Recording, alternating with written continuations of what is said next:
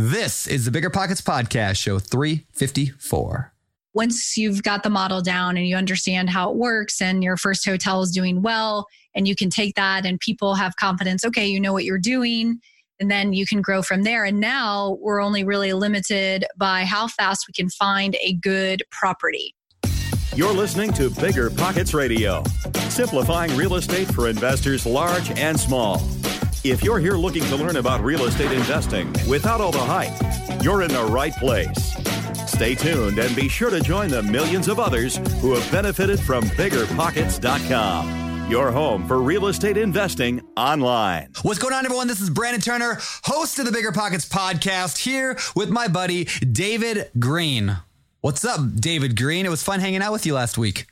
Oh my gosh, that's one of the more crazy experiences I've ever had in my entire life. Was that not just insane? That was insane. Being in Nashville? Yeah, we're talking about the B P Con. Of course, now it's been like a month since B P Con, but we just got back from it, recording this episode a couple weeks, uh, you know, before we release it. But man, B P Con twenty nineteen was insane. So many investors there, a thousand people, so many good lessons, stories, things I learned, things I'm excited about growing my business with, and just like networking like crazy. Like, I mean, I, I'm, I would say I got a million dollars of value out of that, like one event, just like stuff that's going to make me uh, wealthier, happier, more successful in my entire life. So yeah, very, very cool. I'm excited for next year's B P Con, which we haven't announced yet, but yeah, listen for it in the future when we announce B P Con twenty twenty, uh, and make sure you get your tickets early whenever we announce it, because it's going to sell out just like twenty nineteen did. But yeah, David, I got to tell you, I talk about this in the show later, but this morning I woke up and I walk out to my lanai, which is what we call our, our porch. And, you know, Ryan Murdoch lives like next door to me. And I walk out and I'm taking my dog potty outside. And Ryan comes out and he goes, dude, you're not getting text messages. And I'm like, what, what do you mean? He's like, I've been texting you all morning. You're not getting a text message. And I said, I don't know. And he's like, I think your phone's broken. Whatever. He's like, I was like, what would you want? He goes, oh, we got our deal accepted. And we had put in a like, yeah, like over thirty million dollars offer in on a huge portfolio of mobile home parks and uh, very, very cool deals, like bunch of parks all combined together. A huge expansion stretch for me, which we talk about on today's show. Uh, but anyway, what a day. What a day. Very cool, man. Congratulations on that. This thanks. Is the culmination of a lot of hard work and mm, thanks. I mean, probably preparation as well, probably. All coming together in one moment. And isn't that a good example of what it's like when you just work and work and work and work and you feel like you're not getting anywhere and then, and then one boom. day, boom. Yeah. Yep. What's crazy is like, remember I, we talked about on a show that I did a few weeks back, uh, the, the, the we're talking about my vision for my company vision. Like I'm looking at it right now on my wall, it says fifty million. It was called the fifty million dollars Surfers. And the goal was to get fifty million dollars of real estate in the next three years. I should end this year then at forty-four million. Mm-hmm. Or it's like, it's just crazy. Like doing that in six months or seven months since I wrote that thing, whatever. Anyway, that's the power of having an aligned vision and then a team. Uh, that's, we could talk an entire episode. We should talk a whole episode sometime on building a team because you're really good at that as well. Oh, yeah. Yeah. Cat- yeah. And I'm kind of right behind you as far as looking to start building people, looking for analysts and underwriters yeah. and people to start looking for deals and, yeah. and syndicating into apartment complexes. So I think that'd be really, really good. Both yeah. starting a team and joining a team, what yeah. you what you need to do. Yeah. We'll put that on the uh, agenda. But anyway, but today's show is actually, we cover some of that stuff today. Uh, today, we're talking with an investor named Nicole Stoller. And Nicole is a real estate investor who is just, uh, has an amazing story of first like failure, like actually like jumping in like a lot of you guys guys are trying to do and then not making it and then taking the lessons learned and then applying it like at a massive scale uh, a few years later, taking the lessons learned from the failure. You're going to learn about that today. You can learn from her struggles and how to avoid those things. We talk a lot about growing. We talk about the stack, which is how you can grow your business really rapidly, and why she's buying a hotel, which is a fascinating niche that I've never really thought about, but it has my mind spinning right now. I'm not even kidding. Like it's one of those squirrel moments for me.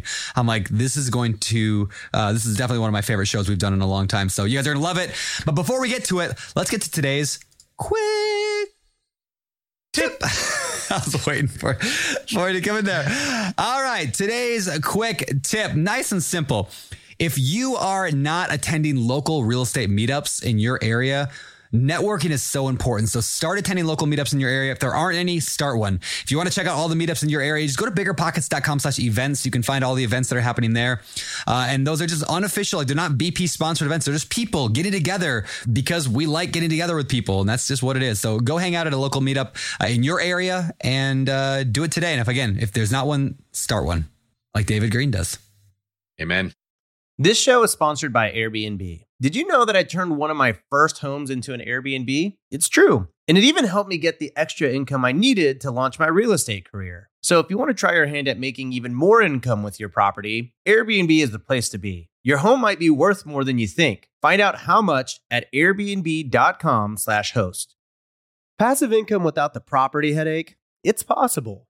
There's a way to invest passively in real estate and get monthly income without any tenants, maintenance, or property management. The wealthy have been doing this for years, and if you're an accredited or high net worth investor, you too can collect cash flow without the headaches that come from owning rentals. How? By investing in a private real estate fund with P P R Capital Management.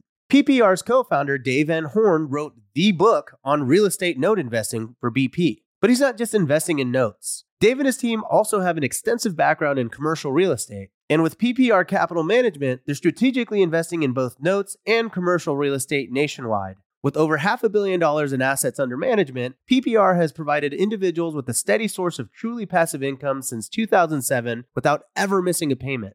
Check them out at invest with P P R dot com. Again, if you're looking to get monthly passive income from an experienced team with a strong track record, go to invest with P P R dot com today. Take a second and imagine this: immediate cash flow, above average rent, built-in equity, and a foolproof exit plan.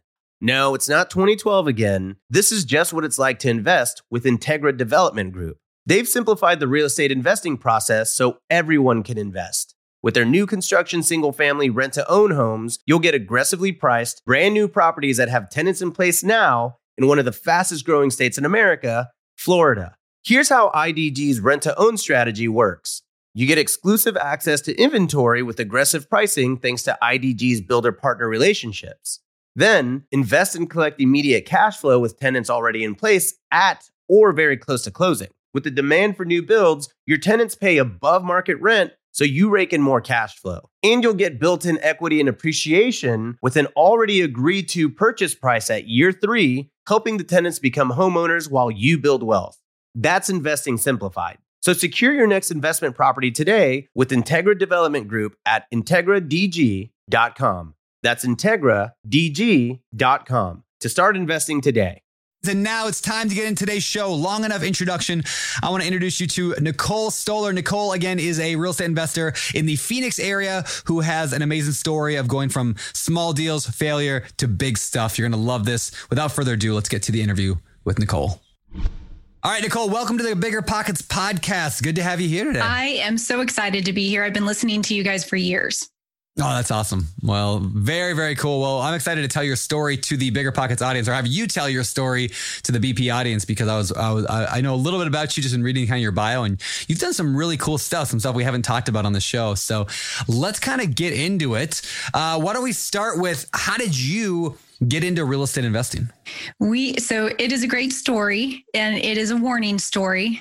And also a story about how important having a good network of people is in uh, in your real estate investing journey. But basically, I read, so right out of college, recently married, my husband and I did not have very much money. He was still going to school full time.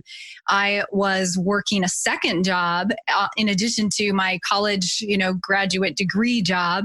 And I was obsessed with personal finance books, because these are the strategies and, and things that we were not really taught through college and, and growing up. So I came across yeah. Rich Dad, Poor Dad by Robert Kiyosaki. And that book just, it floored me. No one in my family spoke that way. No one was entrepreneurial. Everybody went to go work for a company and then just retire after forty plus years. And I'm a very action-oriented person. So I immediately signed us up for a real estate seminar. And it was actually, at the time we were living in Indiana, we flew out to Las Vegas for this seminar. And the entire purpose of the seminar was, how do you creatively find property when you don't have any money?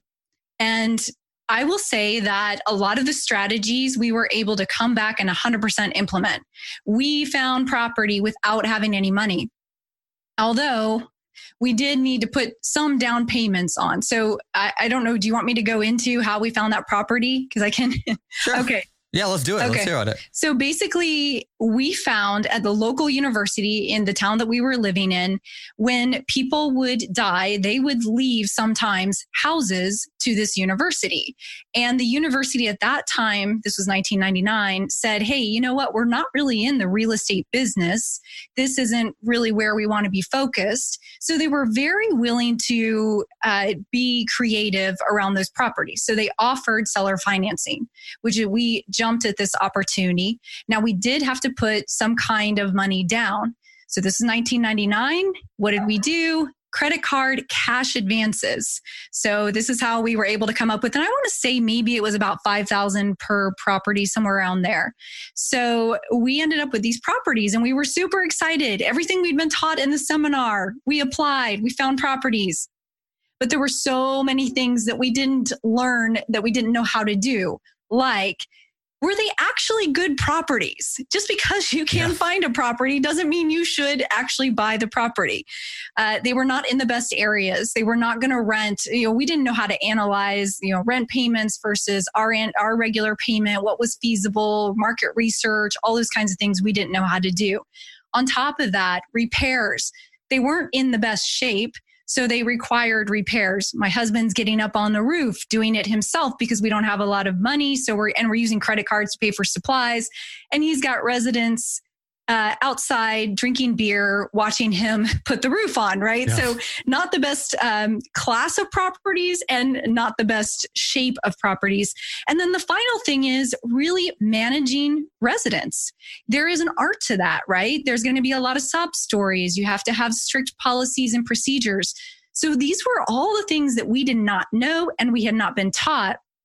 And this was really at a time frame where I'm sure there was a local R I A in the state that we lived in at the time, but there, there really, there wasn't BiggerPockets. There weren't online forums. There wasn't a lot of people that we could reach out to to give us some ideas of what to do. And we really ended up feeling uh, very devastated, you know, dug ourselves into a pretty great hole at an early stage, just beginning our careers. So we ended up giving back the property. So we lost all the money, all the credit card, we had the credit wow. card debt, right? Gave back the properties. And we were in a little tiny starter home. We ended up selling that home, moving in with my parents, and then basically digging our way out of debt, you know, over the next couple of years. Wow. Wow. So there's so many good lessons in there. I mean, Uh, one thing I talk about a lot, you know, I'm, I'm, I wrote a book called The Book on Investing in Real Estate with No Money Down. But one point I make in there is investing in real estate with no money down doesn't mean having no money. And it's kind of a, it's a, it's a weird thought, but people are instantly attracted to no money down strategies when they have no money for obvious reasons. But with real estate, like there are, there are crazy things that happen all the time. And especially when you own multiple properties, if you don't have any, if you have no reserves, if you have no income from a good, you know, like if you don't, if you're not making tons of extra money every month, you can get sunk. Uh, I had a mentor once tell me when I was younger, uh, when I just got started, he said, you can go broke buying good deals. And I didn't know what he meant at the time. And this is exactly what he meant. Like it might've felt like a good deal because you got it for no money down. Well, what a infinite return on investment, right? But not so much if you can't handle the, all, all the payments at the time. So, I mean, what lessons did you learn in that process? I mean, what would you tell somebody who's, you know, twenty something year old you, excited about real estate, wants to do these creative finance deals? What would you tell them? The, the first thing would be, don't be so excited about the deal. Kind of to your point, Brandon, you know, really, there's a lot of, and there's resources on BiggerPockets, for example, but make sure you know how to analyze the property. And if you don't know how, find someone who can help you yeah. and understand, do you, do you have the capacity to manage residents? And if not, then you'll need property management. And if you need property management, you need to build those costs in as well. And just as a side note, property manager does not mean that you get to sit back and collect checks. You still have to manage your manager yeah. as well. Uh, but so, so I would say, don't get so enamored by your first deal, and especially if you're finding, you know, something creative like that, that you're you lose sight of all those pieces. Uh, and then for us, yeah. the big lesson that we learned is, you know, we we were committed to real estate. We didn't say, oh gosh, we're done. We're never investing in real estate again. We recognized one hundred percent it was our fault. We knew that we need to learn. And so we said, gosh, how can we learn? How can we actually get this knowledge and understanding? So my husband went to go work for a property management company so that he could get that knowledge and that background. That's smart. That's smart.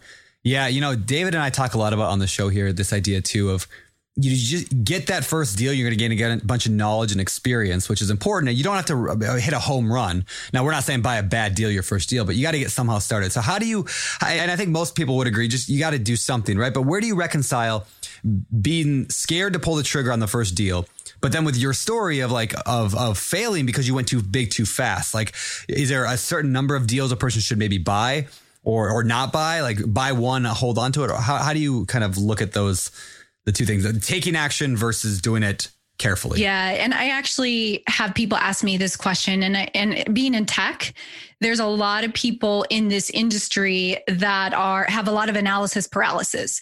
That's really yeah. huge. We love spreadsheets and processes, but then pulling the trigger. So here's what I would say.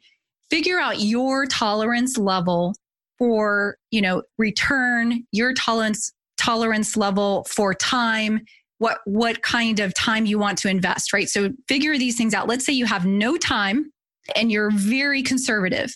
Okay, so you need to be looking for a deal where you can look at, for example, the if you're looking at a house, you want to look at the past ten years. What has been the rent in that particular city, town, area, right? And what was the worst rent during that time? Now, granted, rents, I'm in Phoenix, our rents are continue to raise eight percent per year. But let's just say in the past ten years, what was the worst? Okay, now if you figure that's the worst, can you still make a good, decent amount of income if you add, for example, if you have no time, you add property management. After you have reserve, can you make a good yeah. income still? And to, I can't say what that is. It might be for you, it's two hundred dollars a month. It might be five hundred dollars. It kind of depends on the person. And I think the more deals you look at, the more you'll start to understand what's realistic, because you're not going to probably make one thousand dollars a month in today's market in a new uh, single yeah. family house that you're buying. But you look at that and you say, okay, what's the worst that can happen? Well, the the market, the rents drop. Love that. And I see what it was ten years ago, and I can still cover the mortgage and I can still make money. That's when you pull the trigger, because, you know, otherwise you're, you don't, you're scared because you don't know what could happen. Just plan for the worst and then you're good. Yeah. I think so that good. You make some, some really good points right there. One of them that I loved was that you need to understand yourself and you have to know what works for you. Are you conservative? Do you have time but no money? Do you have money but no time? Because the temptation when you're new is to look at what somebody else does and say, I want to go copy that.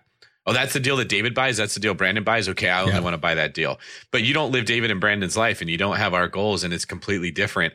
Um, it doesn't make sense to try to compare what you're trying to do with what we're trying to do. Real estate itself is a very powerful vehicle. It builds wealth very powerfully over time. But everyone has to come in with a different style. Not everybody plays the same way. If you're a Stephen Curry, you don't play like a Dennis Rodman. And I love that you admitted that that's one of the keys, is to know yourself and know what you're looking for. For some people, turnkey is the absolute best way to go because they make a really high income and they don't have time. For other people, there it's going to take them so long to build capital that it would take fifteen years. They need to be pounding the pavement, door knocking and driving for dollars, looking for something they can buy with with seller financing that somebody else missed. There is something for everyone, though. And I love that you made that point, that there's a way that anybody can do this if you know yourself. Yeah, that's really good. You know, I, another point you made, I want to I want to pull out here, is a lot of investors look at, we'll call them rose-colored real estate investors, right? The R C R E I, real rose-colored. I was hoping that would be a a, a nice phrase like burr, but whatever. The rose-colored real estate. You needed a vowel somewhere. I, in there. Yeah, I did. There's no vowel. But no, they look at deals and they're like, okay, what's the be-? You know, like, you know, rent is going to be between, and I, I'm guilty of this as well. Rent is going to be between, you know, eight hundred and a thousand. Well, let's run the numbers at a thousand. And let's say the expenses are going to be between eight hundred and, you know, twelve hundred. Well, let's assume expenses are, you know, eight hundred. It's like new investors, especially because they're so excited and emotionally drawn into doing a deal, that they, they look at it with these rose colored glasses rather than what you just said, which was so good, is what's worst case scenario? Like what's not saying, I mean, worst case is an asteroid hits the building and blows up everybody, right? But like, what's the most likely worst case scenario that could actually happen? And then can you still move forward? I think that's a fantastic, I think I actually put that in one of the books I wrote, the worst case scenario analysis. Can you still survive by doing a worst case scenario analysis? A W C, I don't know, whatever. um, uh, anyways, very, very, very good point. So, okay. So what came next? So you got, you, you did that thing.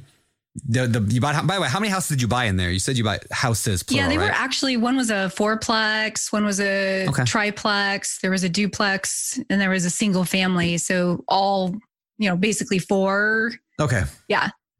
Yeah. So a few a few things in there. You gave them back to the university. Is that what you yes. had them financed? Okay. So you gave them back to the university, said, hey, we can't do this, and, and started over. And then you quit real estate and just did nothing for the next twenty or thirty or forty years until you retired uh, on Social Security. All right. End of show. Thank you guys for joining us today. Okay. Now, what came next? Obviously, you didn't you didn't do that. Yeah. You took the learn the lessons learned and you applied it. So what came yeah, next? Uh, so there's a there's an interesting lesson in this next part that came next, which is my husband went to go work for this property management company, and um, two pieces. We had met a person at um, we actually went to another seminar too, but we met someone at a seminar. Sure. And he worked for this property management company, and we kept in touch with him.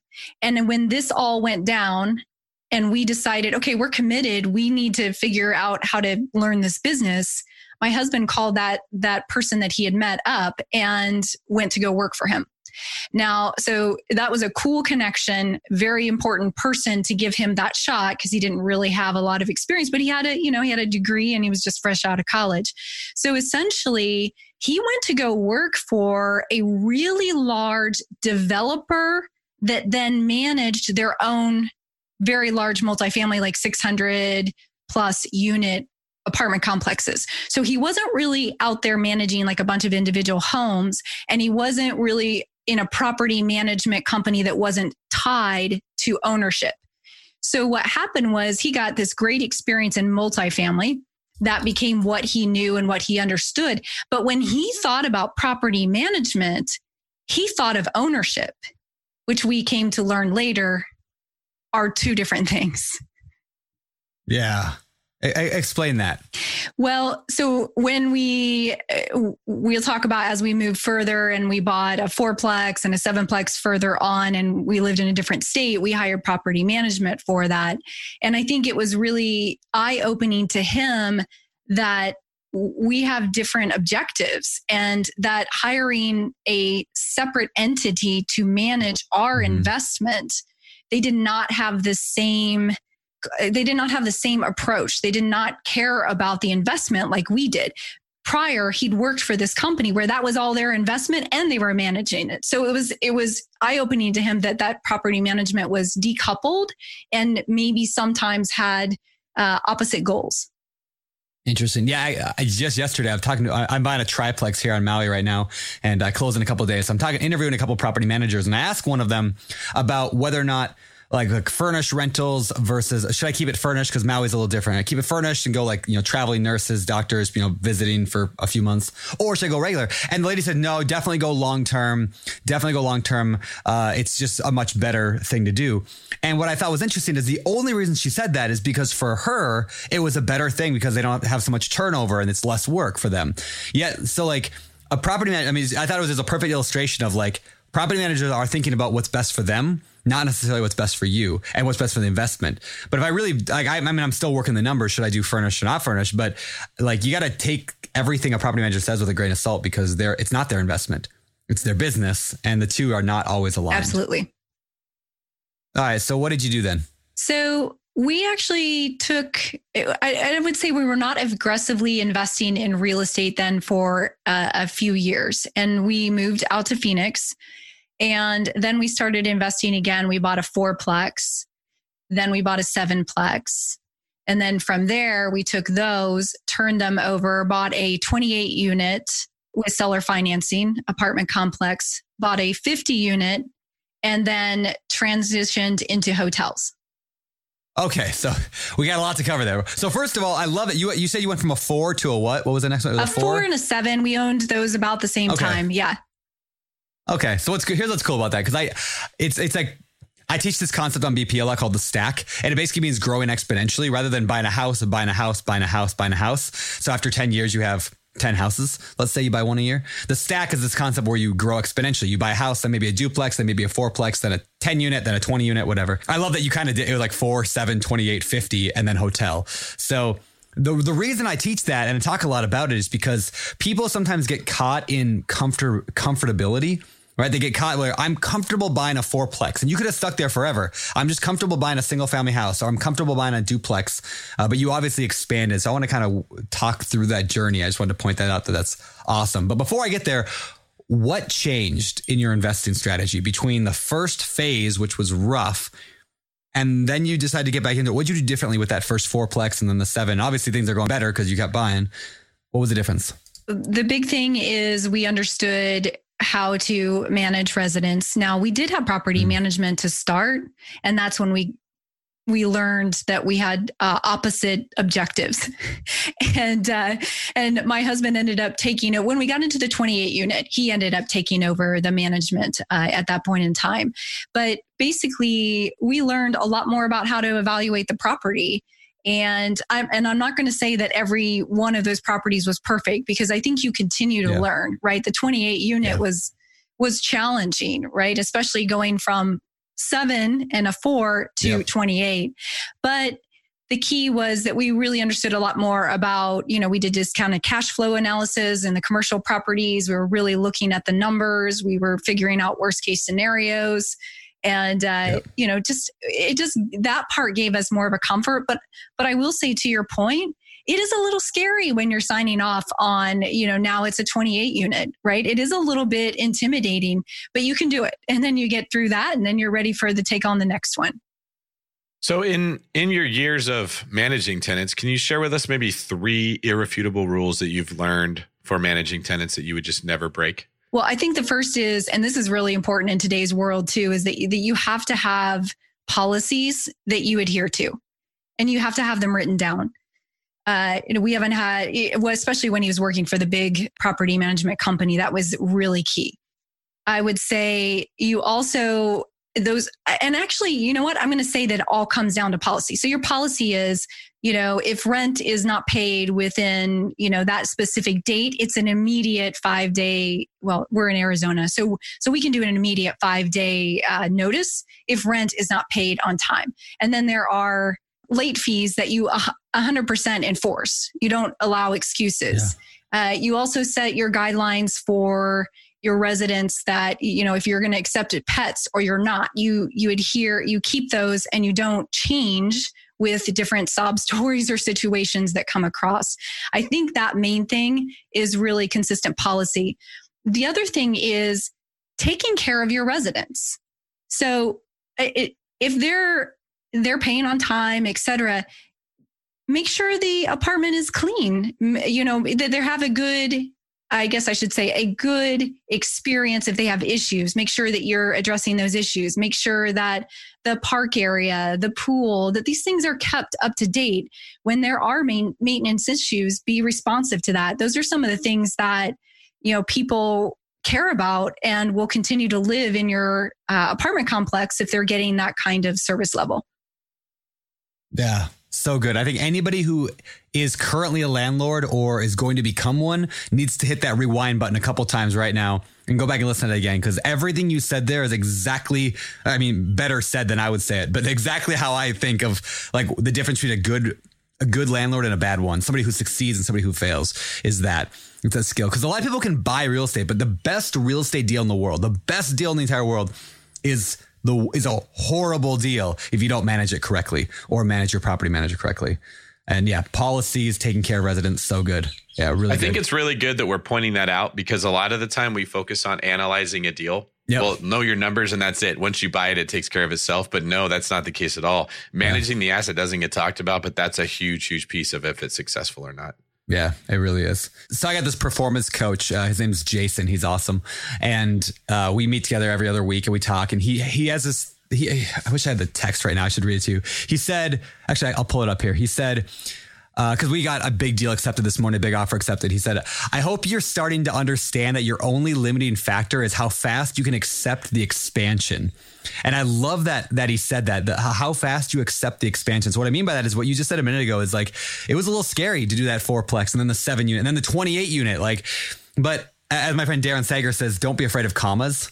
Like, it's just a comma. So like, it's, it's difficult. You got to learn, But once you accept that expansion, that new level, like that becomes the norm. So today, I bet you could probably go and buy a twenty-eight unit and probably be okay. Like you wouldn't be freaked out and scared to go buy a twenty-eight unit, but at the beginning you are. So anyway, just like a little mindset thing here is like, as my coach always tells me, breathe. It's just like breathe and accept the expansion. Like you're filling up a balloon. Here's my analogy. I'm taking one from you, David. You're filling up a balloon and it's a little bit tough, but then just let it just stay there a little bit. Get the balloon used to that size and then you can expand bigger and just breathe and just uh, feel that expansion. So anyway, very, very cool. Again, your story doing that. So let's get back to, to the four, the seven, the twenty-eight, the fifty unit. I want to actually ask you about the fifty unit. That's a big jump from twenty-eight to, I mean, fifty is now like, that's large multifamily. This is maybe like a little bit, even I would say like it's a different, almost a different investment than a twenty-eight unit almost. Like, did you find that or was it easier, harder? What did you learn in that process? And then let's go to hotel because I'm super interested in that. Yeah. So great point. The fifty unit was a dream property for the size and for the fact that I would say it was a C-class multifamily, but we always had a wait list. It was uh, really just, it was in a good location, like all the things, right? It was, and there yeah. was pride of ownership, not of every single resident, but for the majority. Yeah. And that's why there was a, late, a wait list to come into the property. So yes, things that changed there. My husband needed to train and hire an on-site person, which we had never yeah. really had before. He would basically go to the twenty-eight unit and he might've had like a few people that did certain things and would get, you know, some kind of income for that, but not having really this on-site person. That particular property had an actual office, right? So it had those types of things. So that was different. It was also partially Section eight. So, and that was interesting because, and I remember that, you know, the way Section eight works, at least here in Arizona, is that utilities, we had to pay for utilities. And so, you know, you're getting about twenty-five different utility bills every single month that, you know, the bookkeeping company is dealing with. So there's yeah. some, there's some challenges and incremental work that comes along with that, but it still overall was just a really great property to own. Yeah, super cool.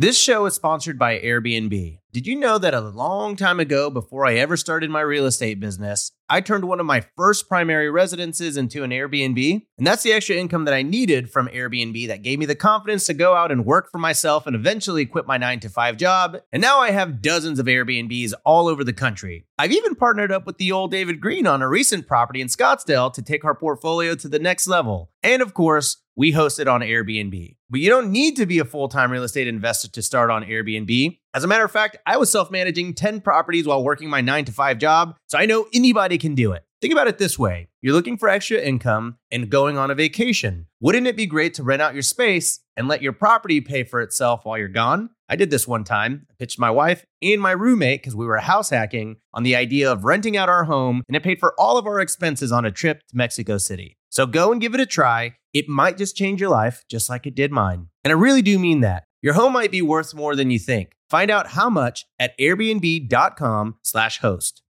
Listen up, business owners, because I've got some quick little math for you. Fewer costs equal more profit. The problem? You're spending more than ever on operations, materials, deliveries, software, and more. So why not reduce your costs and headaches with NetSuite by Oracle? NetSuite is the number one cloud financial system, bringing accounting, financial management, inventory, and H R into one platform and one source of truth. Oh, also, NetSuite lives in the cloud, which means you can reduce I T costs with no hardware required. Cut the cost of maintaining multiple systems because now you've got one unified business management suite. You can improve efficiency by bringing all your major business processes into one platform, slashing manual tasks and errors. It makes sense that over thirty-seven thousand companies have already made the move to NetSuite. So don't let rising costs sink your business growth. And by popular demand, NetSuite has extended its one-of-a-kind flexible financing program for a few more weeks. Head to netsuite dot com slash bigger pockets. netsuite dot com slash bigger pockets. netsuite dot com slash bigger pockets. As home prices and interest rates continue to rise and inventory levels dip, it's getting harder to find quality flips and wholesale deals. When there's not enough on-market inventory to go around, it's time to start looking off-market. Lucky for you, there are millions of homeowners nationwide who own a property they need to get off their hands. I got two words for you, my friend. PropStream it. PropStream is the leading real estate data provider and recognized as a Tech one hundred honoree by Housing Wire for the fourth consecutive year. With PropStream, you can search over one hundred fifty-five million properties nationwide using one hundred twenty plus search filters like pre-foreclosure, bankruptcy, pre-probate, failed listings, and more to help you find motivated sellers in seconds. PropStream offers both public record data and an M L S sales estimate that's over ninety-nine percent accurate to help you get the most accurate comps, even in non-disclosure states. PropStream also provides lead automation, skip tracing, and a marketing suite with emails, postcards, and custom landing pages to close more deals efficiently. Get started today with their seven-day free trial and get fifty leads for free. Head on over to w w w dot prop stream dot com slash b p. That's w w w dot prop stream dot com slash b p. All right, so why did you go then from a fifty unit to a motel? Because that's something I don't think we've ever talked about here on the show before, motel investing. Yeah. So a couple things. When I talked about in the beginning, you have to understand your tolerance and your time and those types of things. The other piece is what is a realistic, again, don't be super crazy, but what's your investment return that you want to see for the work? And especially if you're putting a lot of work into this kind of, you know, real estate, it It is a lot of work. And for us, we looked around at the available apartment complexes. And of course, now, you know, we were selling the, the complex. We didn't actually want to, but we got an unsolicited offer three times and finally took it on the third time. Wow. Now we're under ten thirty-one exchange and we're mm, looking yep. around. And we like to invest locally. And that's partially because we want to physically be able to go and see the property. My husband, you know, I would say we were self-managing, even though we had an on-site, it was still under Mike's, my husband's management. So it, it, we weren't really looking to go out of state, and we could not find apartment complexes in Phoenix that met our criteria. And by that, I mean, by that time, so this would have been late two thousand sixteen. There were enough people coming in, enough commercial, you know, private equity groups. There were enough folks coming from California buying apartment complexes that cap rates were around six percent at that time. And for us, that to, to we just didn't feel like the work was worth that low of a return.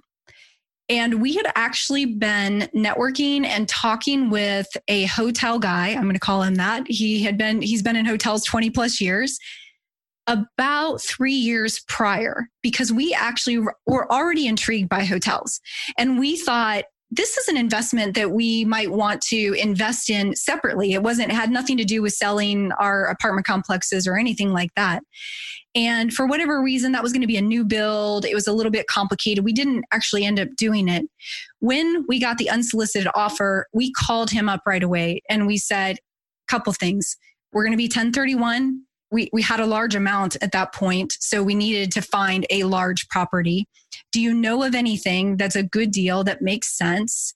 And also, can you help us? Because we don't know anything about running hotels. And if there's anything we learned from that very beginning is when you don't know about something, you either partner with someone or you get the education to be able to yeah. be confident with that particular real estate uh, asset. Yeah. So good. So good. All right. So before we move on, talk more in depth on the motel, hotel, hotel. and motel, what's the difference? Motel would imply that it would be like a roadside, you know, like one of those places. Okay. This is, yeah, this is like a, the, uh, yeah. actually like a horror movie. Yeah, takes place yeah, exactly. At a it's okay. a franchise hotel. It's a, it's an actual name okay. brand and, uh, you know, okay. not, not in a scary place. Okay. So is a hotel. So before we go there though, you mentioned you were under a ten thirty-one exchange. Can you explain to those who maybe have not heard that term before what exactly a ten thirty-one is? And then maybe like, cause I've been through it, some of the difficulties of that forty-five day window. Right. So we have actually, we've used a ten thirty-one a few times and one time we didn't, and we wished we had. So I would always encourage people to explore that. So the minute, and I always say, if you even have just one house that's an investment property and you're thinking of selling it, investigate ten thirty-one exchange. And it actually doesn't hurt you to at least get into one. So basically you have an intermediary who holds the funds and you have a time to identify a, a new property, which has to be like or greater than what you just sold. And I, I believe it's about the debt service. So it has to, it at a point you can see that this is growing your portfolio because you can't take the proceeds from a sale of a single family home and then just apply it to a less expensive single family home. It would either have to be the same or bigger. And you have to identify within certain timeframes. But what the ten thirty-one exchange allows you to do is take the capital gain, like all the proceeds, basically all the proceeds from the sale of the property, put them into, let's just say like a vault, which is the intermediary, They're, they stay there. And then you go find your new property and you leverage all of those funds into the new property and you don't pay capital gains tax. And more importantly, because this is what came to haunt me, you don't have to pay the depreciation recapture. Recapture. Yeah. Yeah, that's yeah. huge. Which maybe explain that for those who don't know what the re- depreciation is or depreciation recapture. That's right. Huge. So huge benefit of real estate investing is that you could, so let's just say you have a single family home and you're making uh, five thousand dollars a year on that particular property after everything. You can actually, through depreciation, and let's say the value, and there's there's your C P A would do this and figure out the depreciation amount, and it's basically twenty-seven and a half years. That particular asset is depreciated. So on paper, you can look like you did not make any money because maybe it's five thousand dollars. And that just basically means you get to keep that five thousand dollars in your pocket and not pay taxes. Well, when you go to sell though, the government says, okay, you no longer have that property. We need our tax revenue back that you didn't pay during those years you own the property. But the ten thirty-one exchange allows you to not pay that. And it's so important because it's pretty easy to sit there and think, okay, well, I'm going to make X amount on this property and capital gains. It's really not not that big of a deal that you, and in my case, I thought, well, it's not that big of a deal. But the depreciation recapture, especially on these bigger properties, yeah. that is a huge deal. Huge deal. Yeah. I think that can expand quite a bit too if you do like a cost segregation study or do an accelerated depreciation. And like, yeah, I, I sold it. I just sold, I sold a twenty-four unit a few years ago, bought another twenty-four unit in Ohio, and then sold that one. And I'm buying a triplex. So I went actually, I went smaller, but it's about the same price. Uh, I actually, we're gonna have to pay in a little bit. Uh, because it wasn't exactly the same. I had to downsize. But anyway, it's basically the same price. But I went from twenty-four units to three units and moving the debt from one to the other because it was going to be a whole lot more simple to manage a three unit than a twenty-four unit. So, but yeah, that, that forty-five day window that you got to identify in forty-five days, that drove me like crazy last time. I mean, I identified on day forty-five. This time I got lucky because I found the deal before I sold the other one. But did you have that problem? Were you, were you stressed with, I have forty-five days to find that property? The, when the hotel, so when we moved in the hotel, that one was not that bad because we had already been looking around the Phoenix metro area and we realized that there just, there wasn't going to be a property. So when we contacted the hotel guy, he was able to very quickly get back to us with his ideas and thoughts. And so cool. That one wasn't as bad, but we certainly had that in the past. It is very stressful. Uh, but then yeah. you think, okay, well, if you can't find anything, then you are going to have to pay. And at least I'd say just get into it and then try. And then if you can't, you can't, unfortunately. Yeah. And this is much deeper than we need to go. And this is, might confuse some people, but there is something called a D S T out there. It's called a D S T where you can ten thirty-one into a, it's kind of like a syndication. You can, you can put your money into a D S T and park it there and get like super low returns. In fact, I might even do a D S T someday just to take people's ten thirty-one money at super cheap rates because they're kind of stuck and they they have no other option, right? So you can put money into a D S T, get a really low return for a while, and then take the money out of the D S T and go put it into a deal when you find one. There is an avenue there. It just, it gets a little complicated, so I'm not going to spend a lot of time, but just write that down. If you're in that situation, you're at a ten thirty-one right now and you're in the forty-five day window. Yeah. Yeah. And again, it's not forty-five days to close, right? It's it's forty-five days to identify. And then I can't remember, six months to close or something like that. one hundred eighty yeah, days. one hundred eighty days. Okay. And the D S T stands for a Delaware statutory trust. Oh, look at that. David Green coming in with the brains. I like Actually, it. Our producer, Kevin, filled that in. He, he passes me the ball. All I got to do is lay it up. He makes yep. me look good. Uh, there you go. Just like, I don't know, any basketball examples you can give there? Don't try to give a sports analogy, Brandon. I was going to let you come in with the, I was going to assist you with the analogy right there. You didn't take Just it. Just like John Stockton to Karl Malone. There okay, there we go.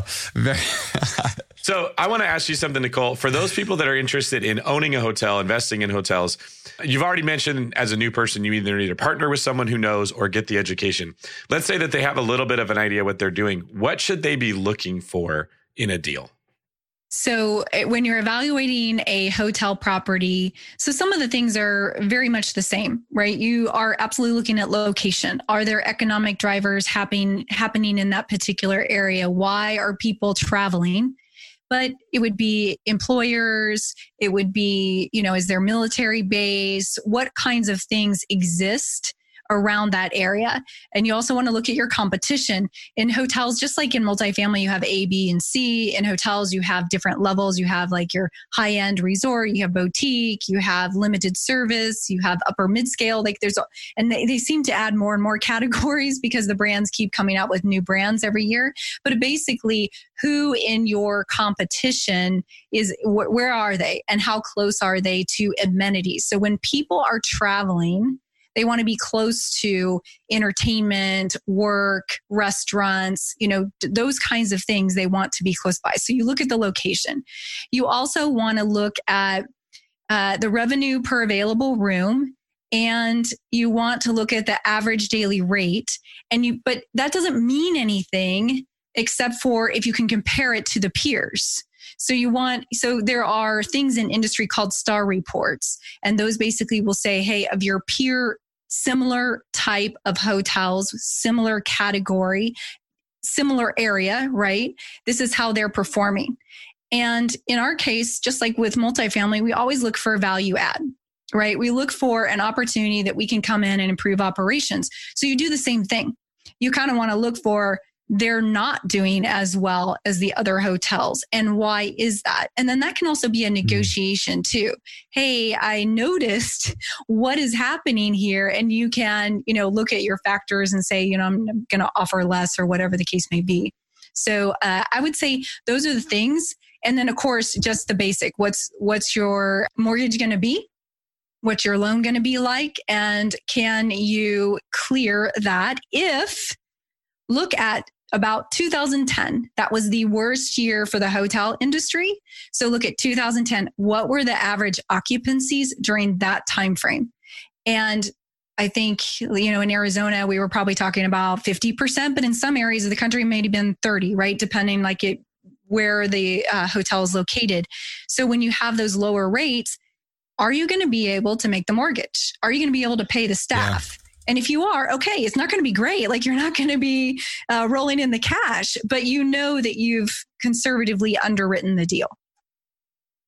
That's really good. So you mentioned staff. How much of your time is spent now like dealing with, because it's really what you did. You bought a business, right? You bought a business that provides housing temporary for people for, you know, by the night.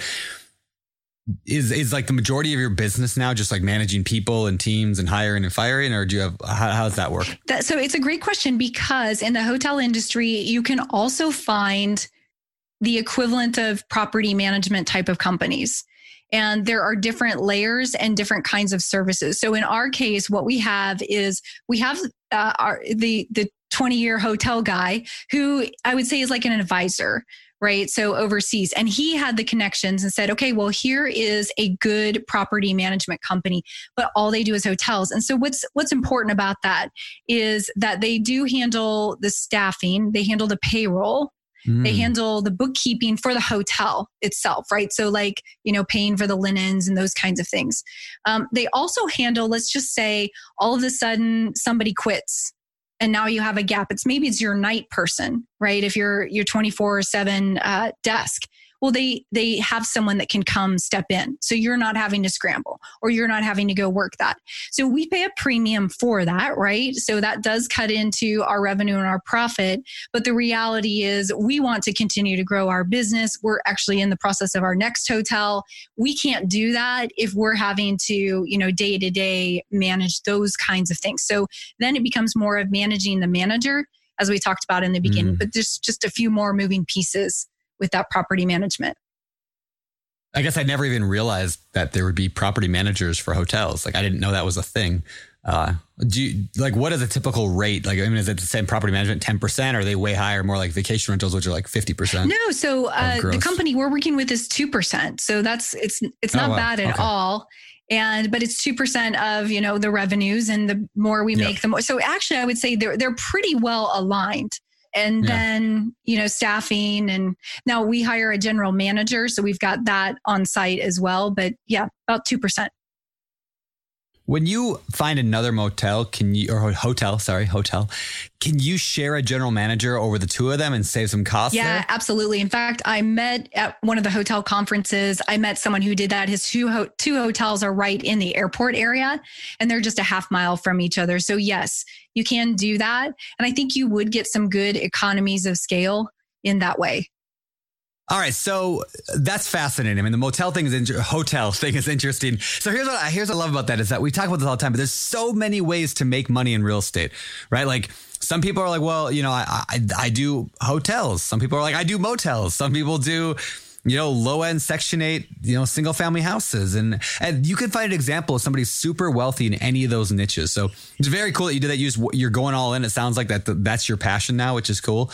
Uh, are you still looking for other things as well, other types of real estate? Or are you motel, hotel, hotel focused? We are hotel focused. We're in the middle of a syndication right now that actually is so, oh, cool. supposed to close later this month.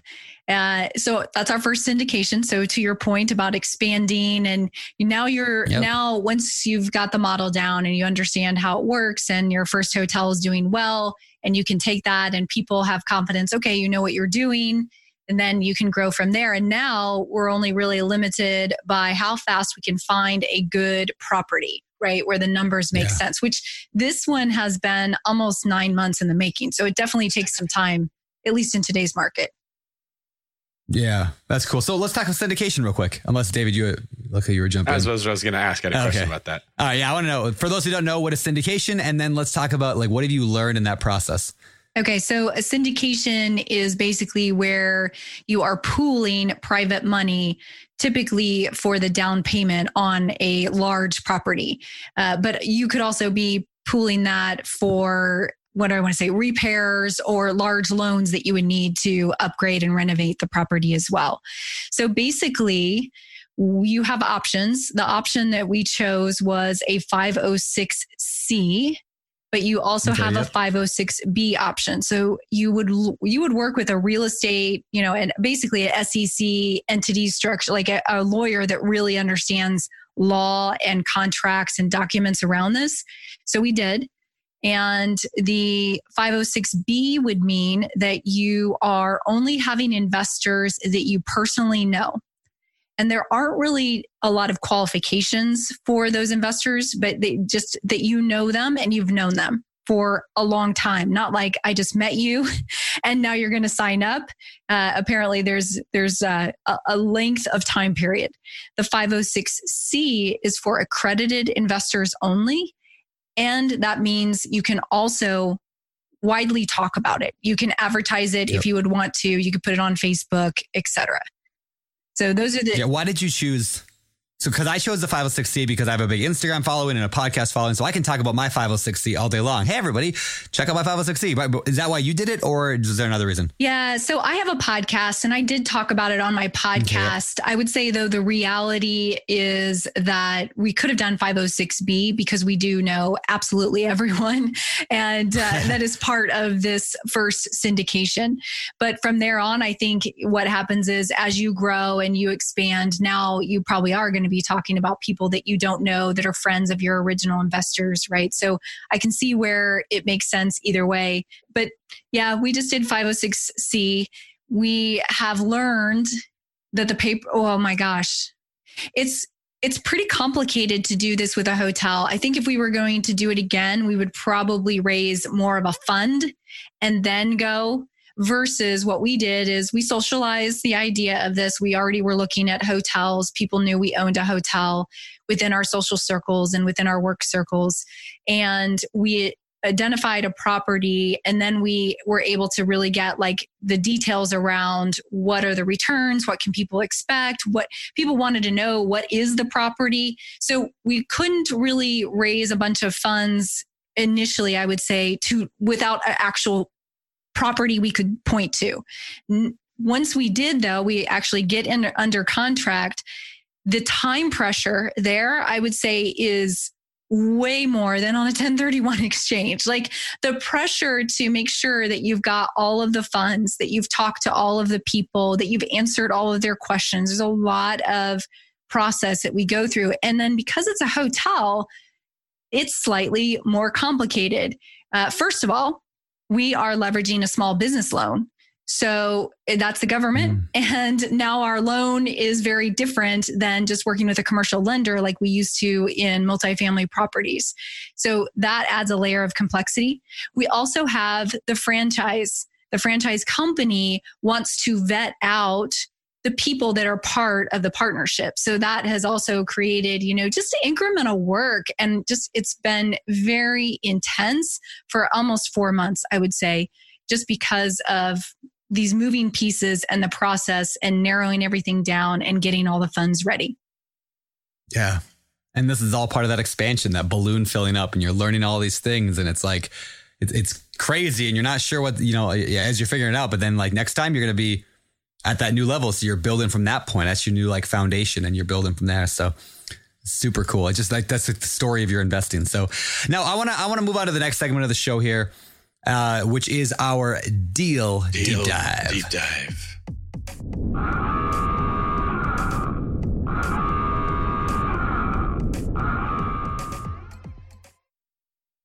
This is the part of the show where we dive deep into one particular property that you've recently bought, maybe a good one, maybe a bad one, and we just want to dive into the details on it.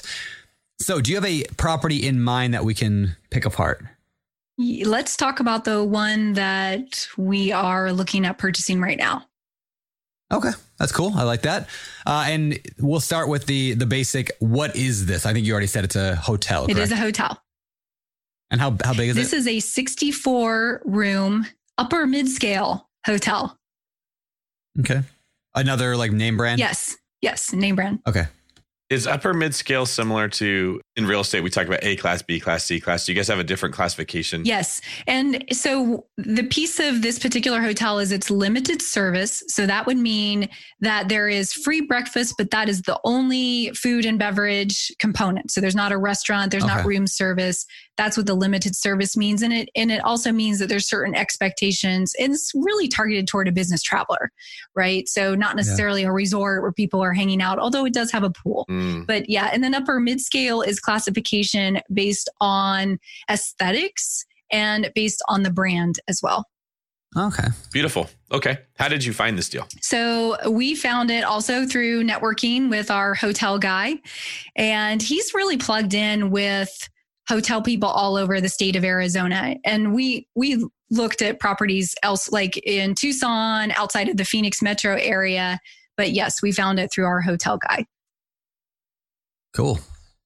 Uh, let's see. How much was the property? Or how much do you are you buying it for? So we are buying it for five point two, but our loan okay. is for five for uh, five five because we have three hundred thousand that we need to put into property improvements. Mm. What Very kind, nice. What kind of improvements? So. Like, what do you do to improve? Yeah, so it's a gr- so in the hotel industry, there is a term called P I P, not to be confused with those in corporate America, but it does mean performance improvement plan, which is kind of negative. But essentially what happens is the hotel brand and all the things that you get as a result of being a part of the brand, they have standards that they want to maintain. And they certainly don't want someone staying at a hotel that is not what they expected because it's old and tired and hasn't been updated. So the performance yeah. improvement plan are specifications that are required, and within certain time frame, certain components and different time frames to be to implement in the hotel. In this case, this hotel is in it's it's fully converted, but it's in the conversion physical aesthetic process from one brand to another. So the exterior's already been converted. The lobby is already updated and refreshed, but the rooms are dated. They are looking like from twenty years ago, and they're okay. But do you know, when you stay in a hotel and it's dated like that, it, it's almost mm. like it doesn't feel clean, right? You you, you just don't yep. even want to touch anything. So we'll be updating all of the rooms, and that is where the three hundred K comes in. All right. Number so four. How did you negotiate this deal? Okay. So the original asking price was five point seven. And it, so basically, I think the, the current owner was looking at it and said, okay, this is what it will be worth. But the reality is we had to make that investment. So we asked for copies of all the quotes that he had received for that renovation. And we also checked with the franchise company to see, you know, just to make sure that we understood what those costs would be. And then we negotiated from there. And the other thing that had happened with this particular hotel is that uh, hotels are seasonal, it, although in some parts of the country, they're not so much. Like Orlando, I think, has year-round uh, people that are staying there. But in Arizona, our seasonality is that summer is the worst time. These people are not traveling to Arizona when it's one hundred fifteen out in July. So our best season comes into October on through up until May. The person that owns the hotel right now essentially did a conversion. Now just think about this. It's construction, right? It's branding that's not fully available. You're probably not on the uh, corporate travel booking sites, all those things as you convert. They did this during the busy season, which impacted their revenue greatly. So my husband also used that as part of the negotiation, saying, hey, I know, you know, you think their hotel could do this, but I'm looking at actuals and you didn't. So mm, he leveraged yeah. that plus the construction. Yeah, I always find when people are selling properties, it's always like people are so uh, generous with their, this is what the property performs. I'm like, yeah, in its best, you know, rose-colored glass analysis. But you know, that's not always the case. So great, great negotiation strategy there. Uh, how did you fund the property? I guess we already know that syndication, right? Syndication through a S B A, and the particular loan that we're using is the five oh four C S B A loan. Interesting. All right. And what, do you mind me asking, like, and I don't know if you can say, if you can't say this, let me know, but like, what kind of returns do you offer investors? Like, is there a cash flow that you expect, or is this mostly backloaded at the end when the re, when you refi or sell? Like, where's, where's the investor return come from, and, and what do you kind of predict? Yeah. So we leverage, so yes, we have an annual cash flow that you, but it's not a, um, it's not a preferred rate of return, okay. but there is a cash flow that starts at ten percent and then goes up as the revenues increase. So as you renovate, now people, you know, want to stay because the rooms aren't twenty yeah. years old, et cetera. And then there is, you know, a seven year, so the back end, the selling of the property, but the total is an I R R of close to eighteen percent. That's great. Now, I have a question. It's not one of the deal deep dive questions, but when you go to sell, say five years later, whenever it is, is the formula the same as multifamily where you're going to use the N O I and a cap rate, or is it more complex because it's a hotel? Yeah, no, the formula is the same. We did a waterfall. It's exactly all of the same processes. There's, um, you know, basically pay for performance on how you manage the property, uh, and you have to hit the hurdle. Investors are paid back, right? You have to hit the hurdle before you actually get paid as the syndicator or as the sponsor. Yeah, all of that is exactly the same. Very cool. Beautiful. Yeah. Okay, so with this hotel, what are your plans? What are you going to do with it? So we're pretty excited about it because we're going to be testing a few interesting strategies with this particular hotel. But just out of the gate, some really basic things. Uh, we'll be going after corporate contracts, which are not in place today. And the location is really close to a lot of Uh, businesses, right? And some major, major tech companies in that area. The other piece is a huge thing in the hotel market, especially in like a limited service where it's free breakfast and Wi-Fi, and it's it's not that many amenities, and it's a good quality hotel, is the traveling sports teams for kids. So, you know, they want to book, they've got like, like forty kids coming in and yeah. they're going to play soccer or they've got tournaments. And there is a facility just two miles away from the hotel. So we'll be, and there's actually travel agencies that that's all they do is book travel for these traveling sports teams. So we'll be going after corporate and traveling sport teams. And then um, we're going to be really active also in the community, because I have this theory that people don't know. And, and I, and people actually write me, they say, I didn't know regular people could invest and own hotels, right? Yeah. You see a name brand and you think it's like a big corporation.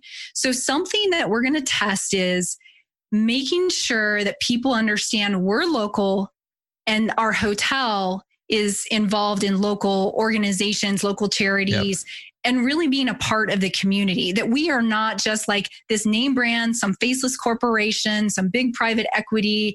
It's us. We're here.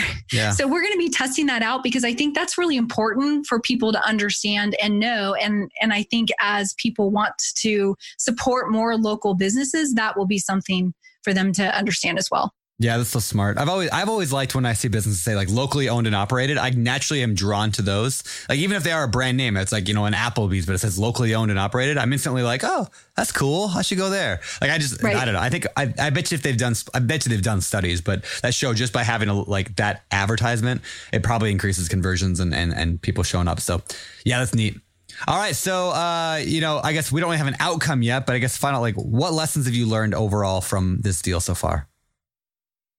Uh, I would, oh gosh, I, I would say start the socializing with more investors than you think you need earlier. Mm, yeah. That would be the other thing. I, I think that, you know, I would say ninety percent of the people we talked to ended up being very, you know, excited and investing with us in this particular uh, property, but we probably didn't talk to enough people. So I think that would be an important. So try to raise more. This is all going back to the whole conservative thing, right? When you're buying a property, underwrite it as the worst can happen. When you're raising funds, raise more than you actually need and be really way above that for just factors and things that will happen. I would yeah. say that is a huge lesson that we learned.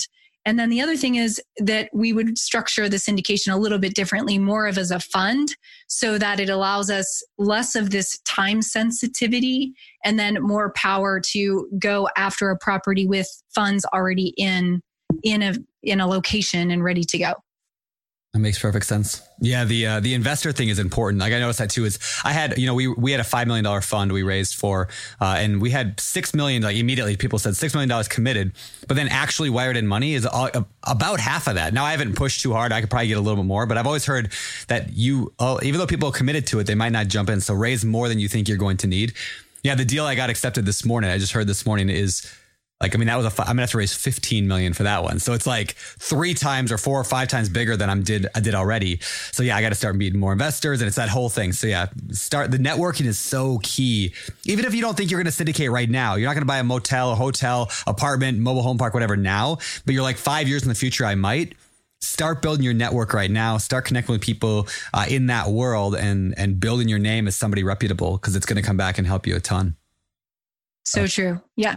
Cool. All right. Well, let's move on to the last segment of the show. I think we'll we'll forego the fire round this week and head right over to the world famous. Famous for... Hi, this is the Famous Four, part of the show where we ask uh, each guest the same four questions every week. And we want to know what uh, you got to say. But before we get to that, let's hear from Jay Scott about what's going on this week over on the BiggerPockets Business Podcast. Hey there, Brandon and BiggerPockets podcast listeners. This is Jay Scott, your co-host for the BiggerPockets Business Podcast.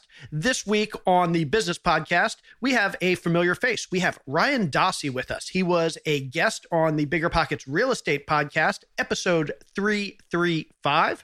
But instead of talking about real estate with us, he's talking about his business, Call Porter, which is a business that helps real estate investors answer their direct mail phone calls. So anybody that's in the real estate world is going to want to hear this episode with Ryan. So tune in this week on the BiggerPockets Business Podcast. Now back to Brandon and your famous four.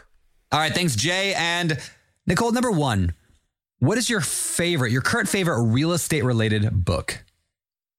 All right. I, can I say two? Sure. Okay. It costs you extra. First, Go ahead. The, the what? What'd you say? I said it'll cost you extra, but okay, all right. I'm I'm uh, I'm good with that. So the first, this is going to sound not that exciting. It's basically the tax strategy book that's on BiggerPockets. That mm, yeah. was written by Amanda Hahn, part of Keystone C P A. Now, why? Because I read this book and I realized that we probably had a ton of leakage, and it was our fault again, because we didn't work with one, we didn't work with a real estate specific C P A at the time that I read this book. And two, your C P A is not their job to question and to bring. So you need to bring strategies and ideas yes. to them. Let them tell you no, but you need to do it. And this book just taught me that we probably made a lot of mistakes there too, as well. Very good. Okay. Very good. It was, what about your favorite business book? Wait, did you have a second book? You said the uh, two real estate ones. Yeah. Well, so I was just going to say, I have a case study actually slash blueprint that's okay. actually going on my website, and it's called How We Overcame a False Start. Oh, cool. To go from one hundred K fourplex to fourteen million in eight years. So that's awesome. That's my second one. Oh, okay. Good right. deal. Good deal. Okay. Business book. That's going to be Michael Hyatt's Your Best Year Ever. And I, the reason I really like that book is that I am very guilty of working a lot and being just in the grind and the hustle. And Michael Hyatt focuses on, you should have well-rounded. You need to make time for these other pieces in your life and not be so hardcore hustle all the time. So I really like that book for setting some goals in those other areas and working through those throughout your year. Yeah. Michael Hyatt Beautiful. is great. I like that guy. We should get Michael Hyatt on the podcast sometime. Maybe on the business podcast. Maybe, uh, maybe the real estate one. Anyway, he's fantastic. All right. Next question, David. What about some of your hobbies? Okay. I have uh, one. I love Scandinavian murder mysteries. Really? So it's like Jo Nesbo, Camilla Läckberg. They have a specific category for Scandinavian murder mysteries? Yes. Well, I don't know. I just go to Goodreads and I, I'll pick out the few authors that are Scandinavian. Okay, here's why. Because I love mysteries to begin with, but those... because the names are weird, the names of the streets are odd, it makes you pause and it makes me have to read a little bit harder than if I were to just pick up, you know, a book by a U S author. I'm going to skim it and be done with it very quickly. Yeah. So yeah, I love those. All right. Very good. Very good. Last question, I guess. What do you think separates successful real estate investors from those who give up, fail, or never get started? I think it is making a plan. Now, let me talk about this really quick. So I'm in tech and I love processes, procedures, strategies, love all that. I think when something goes wrong, get quiet, take the emotion out of it, and make a plan with actionable steps you're going to take. So that blew up. Okay, fine. What am I going to do about it? I, I think it's just having that, that focus to say, okay, move on. And here's the next step I'm going to take. So making a plan. Yeah. Beautiful. So good. Yeah. Well, cool. Well, thank you, Nicole. Last question of the day for me. Can you tell us where people can find out more about you? Sure. You can reach me at my website, which I do need to clarify for a second. I'm Please. in tech and I, uh, I have a podcast for people in tech where we talk about real estate investing, but also other things that other tech people are doing to build wealth. So the website is called the Richer, R I C H E R, geek dot com. Nice. And you can reach me there. The Richer Geek. I like that. Yeah. That's awesome. All right. Well, Nicole, thank you so much for joining us. It's been fantastic. Learned a ton today. I'm excited about the the hotel thing. I think that's really, really neat. Definitely something I'd, uh, when I'm done with the mobile home park thing, I am going to look more into. I think that's super cool. I'm, this is one of those, like, what do they call them? Like, squirrel moments, right? I, I really wanted to, I'm like, oh, I'm going to go look into those right now. And in fact, just this morning, one of my best friends sent me a text message and said, hey, can you help me analyze this uh, motel? In this case, it was a motel uh, in a vacation area, like a kind of a, a woodsy national forest vacation area. And I'm like, I don't know anything about it, but that sounds super cool.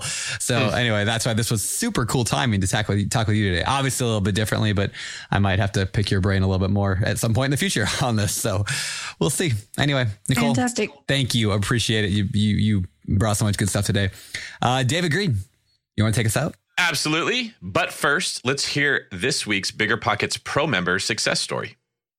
All right, so I'll I'll do that. Uh, today, I want to give a shout out to one of our pro members who recently closed his fifth deal. His name is Andre Taylor. He's from Saint Louis, Missouri. He's got five multi-unit properties now, which is awesome. Uh, Andre recently bought a duplex for sixty-two grand. It's got some mold on the first floor, and after he takes care of that, he plans to flip it. So very, very cool. So check out Andre's profile. Uh, you can link, we'll link to it at our show notes page at biggerpockets dot com slash show three fifty-four. And as always, if you want the chance to have your deal highlighted here, email podcast at biggerpockets dot com and put the word pro deal in the subject line, and we might be talking about you. And now finally, David, do you want to take us out? I would love to. Thank you, Nicole. This is David Green for Brandon. Can I buy a vowel Turner? Signing off. That's pretty good. You're listening to Bigger Pockets Radio, simplifying real estate for investors large and small. If you're here looking to learn about real estate investing without all the hype, you're in the right place. Be sure to join the millions of others who have benefited from biggerpockets dot com, your home for real estate investing online. I think that's the first, that's the most in-depth we've ever got on hotels that I've been a part of. Yeah, yeah, definitely. And not motels, like I kept saying. Well, I like how you said it's where people get, you know, murdered and killed. And yeah, yeah, that's right. Scary movie motels. Yes. Exactly. Yeah. The motels are where it's, you get murdered. The motel's the thing that has the sign with the letters you can take off and yes. on that says like free Wi-Fi. Like yes. that's exactly. something that you should be really, oh my God, pull over there. Yeah. They have free Wi-Fi. Yeah. Yeah. That's hilarious.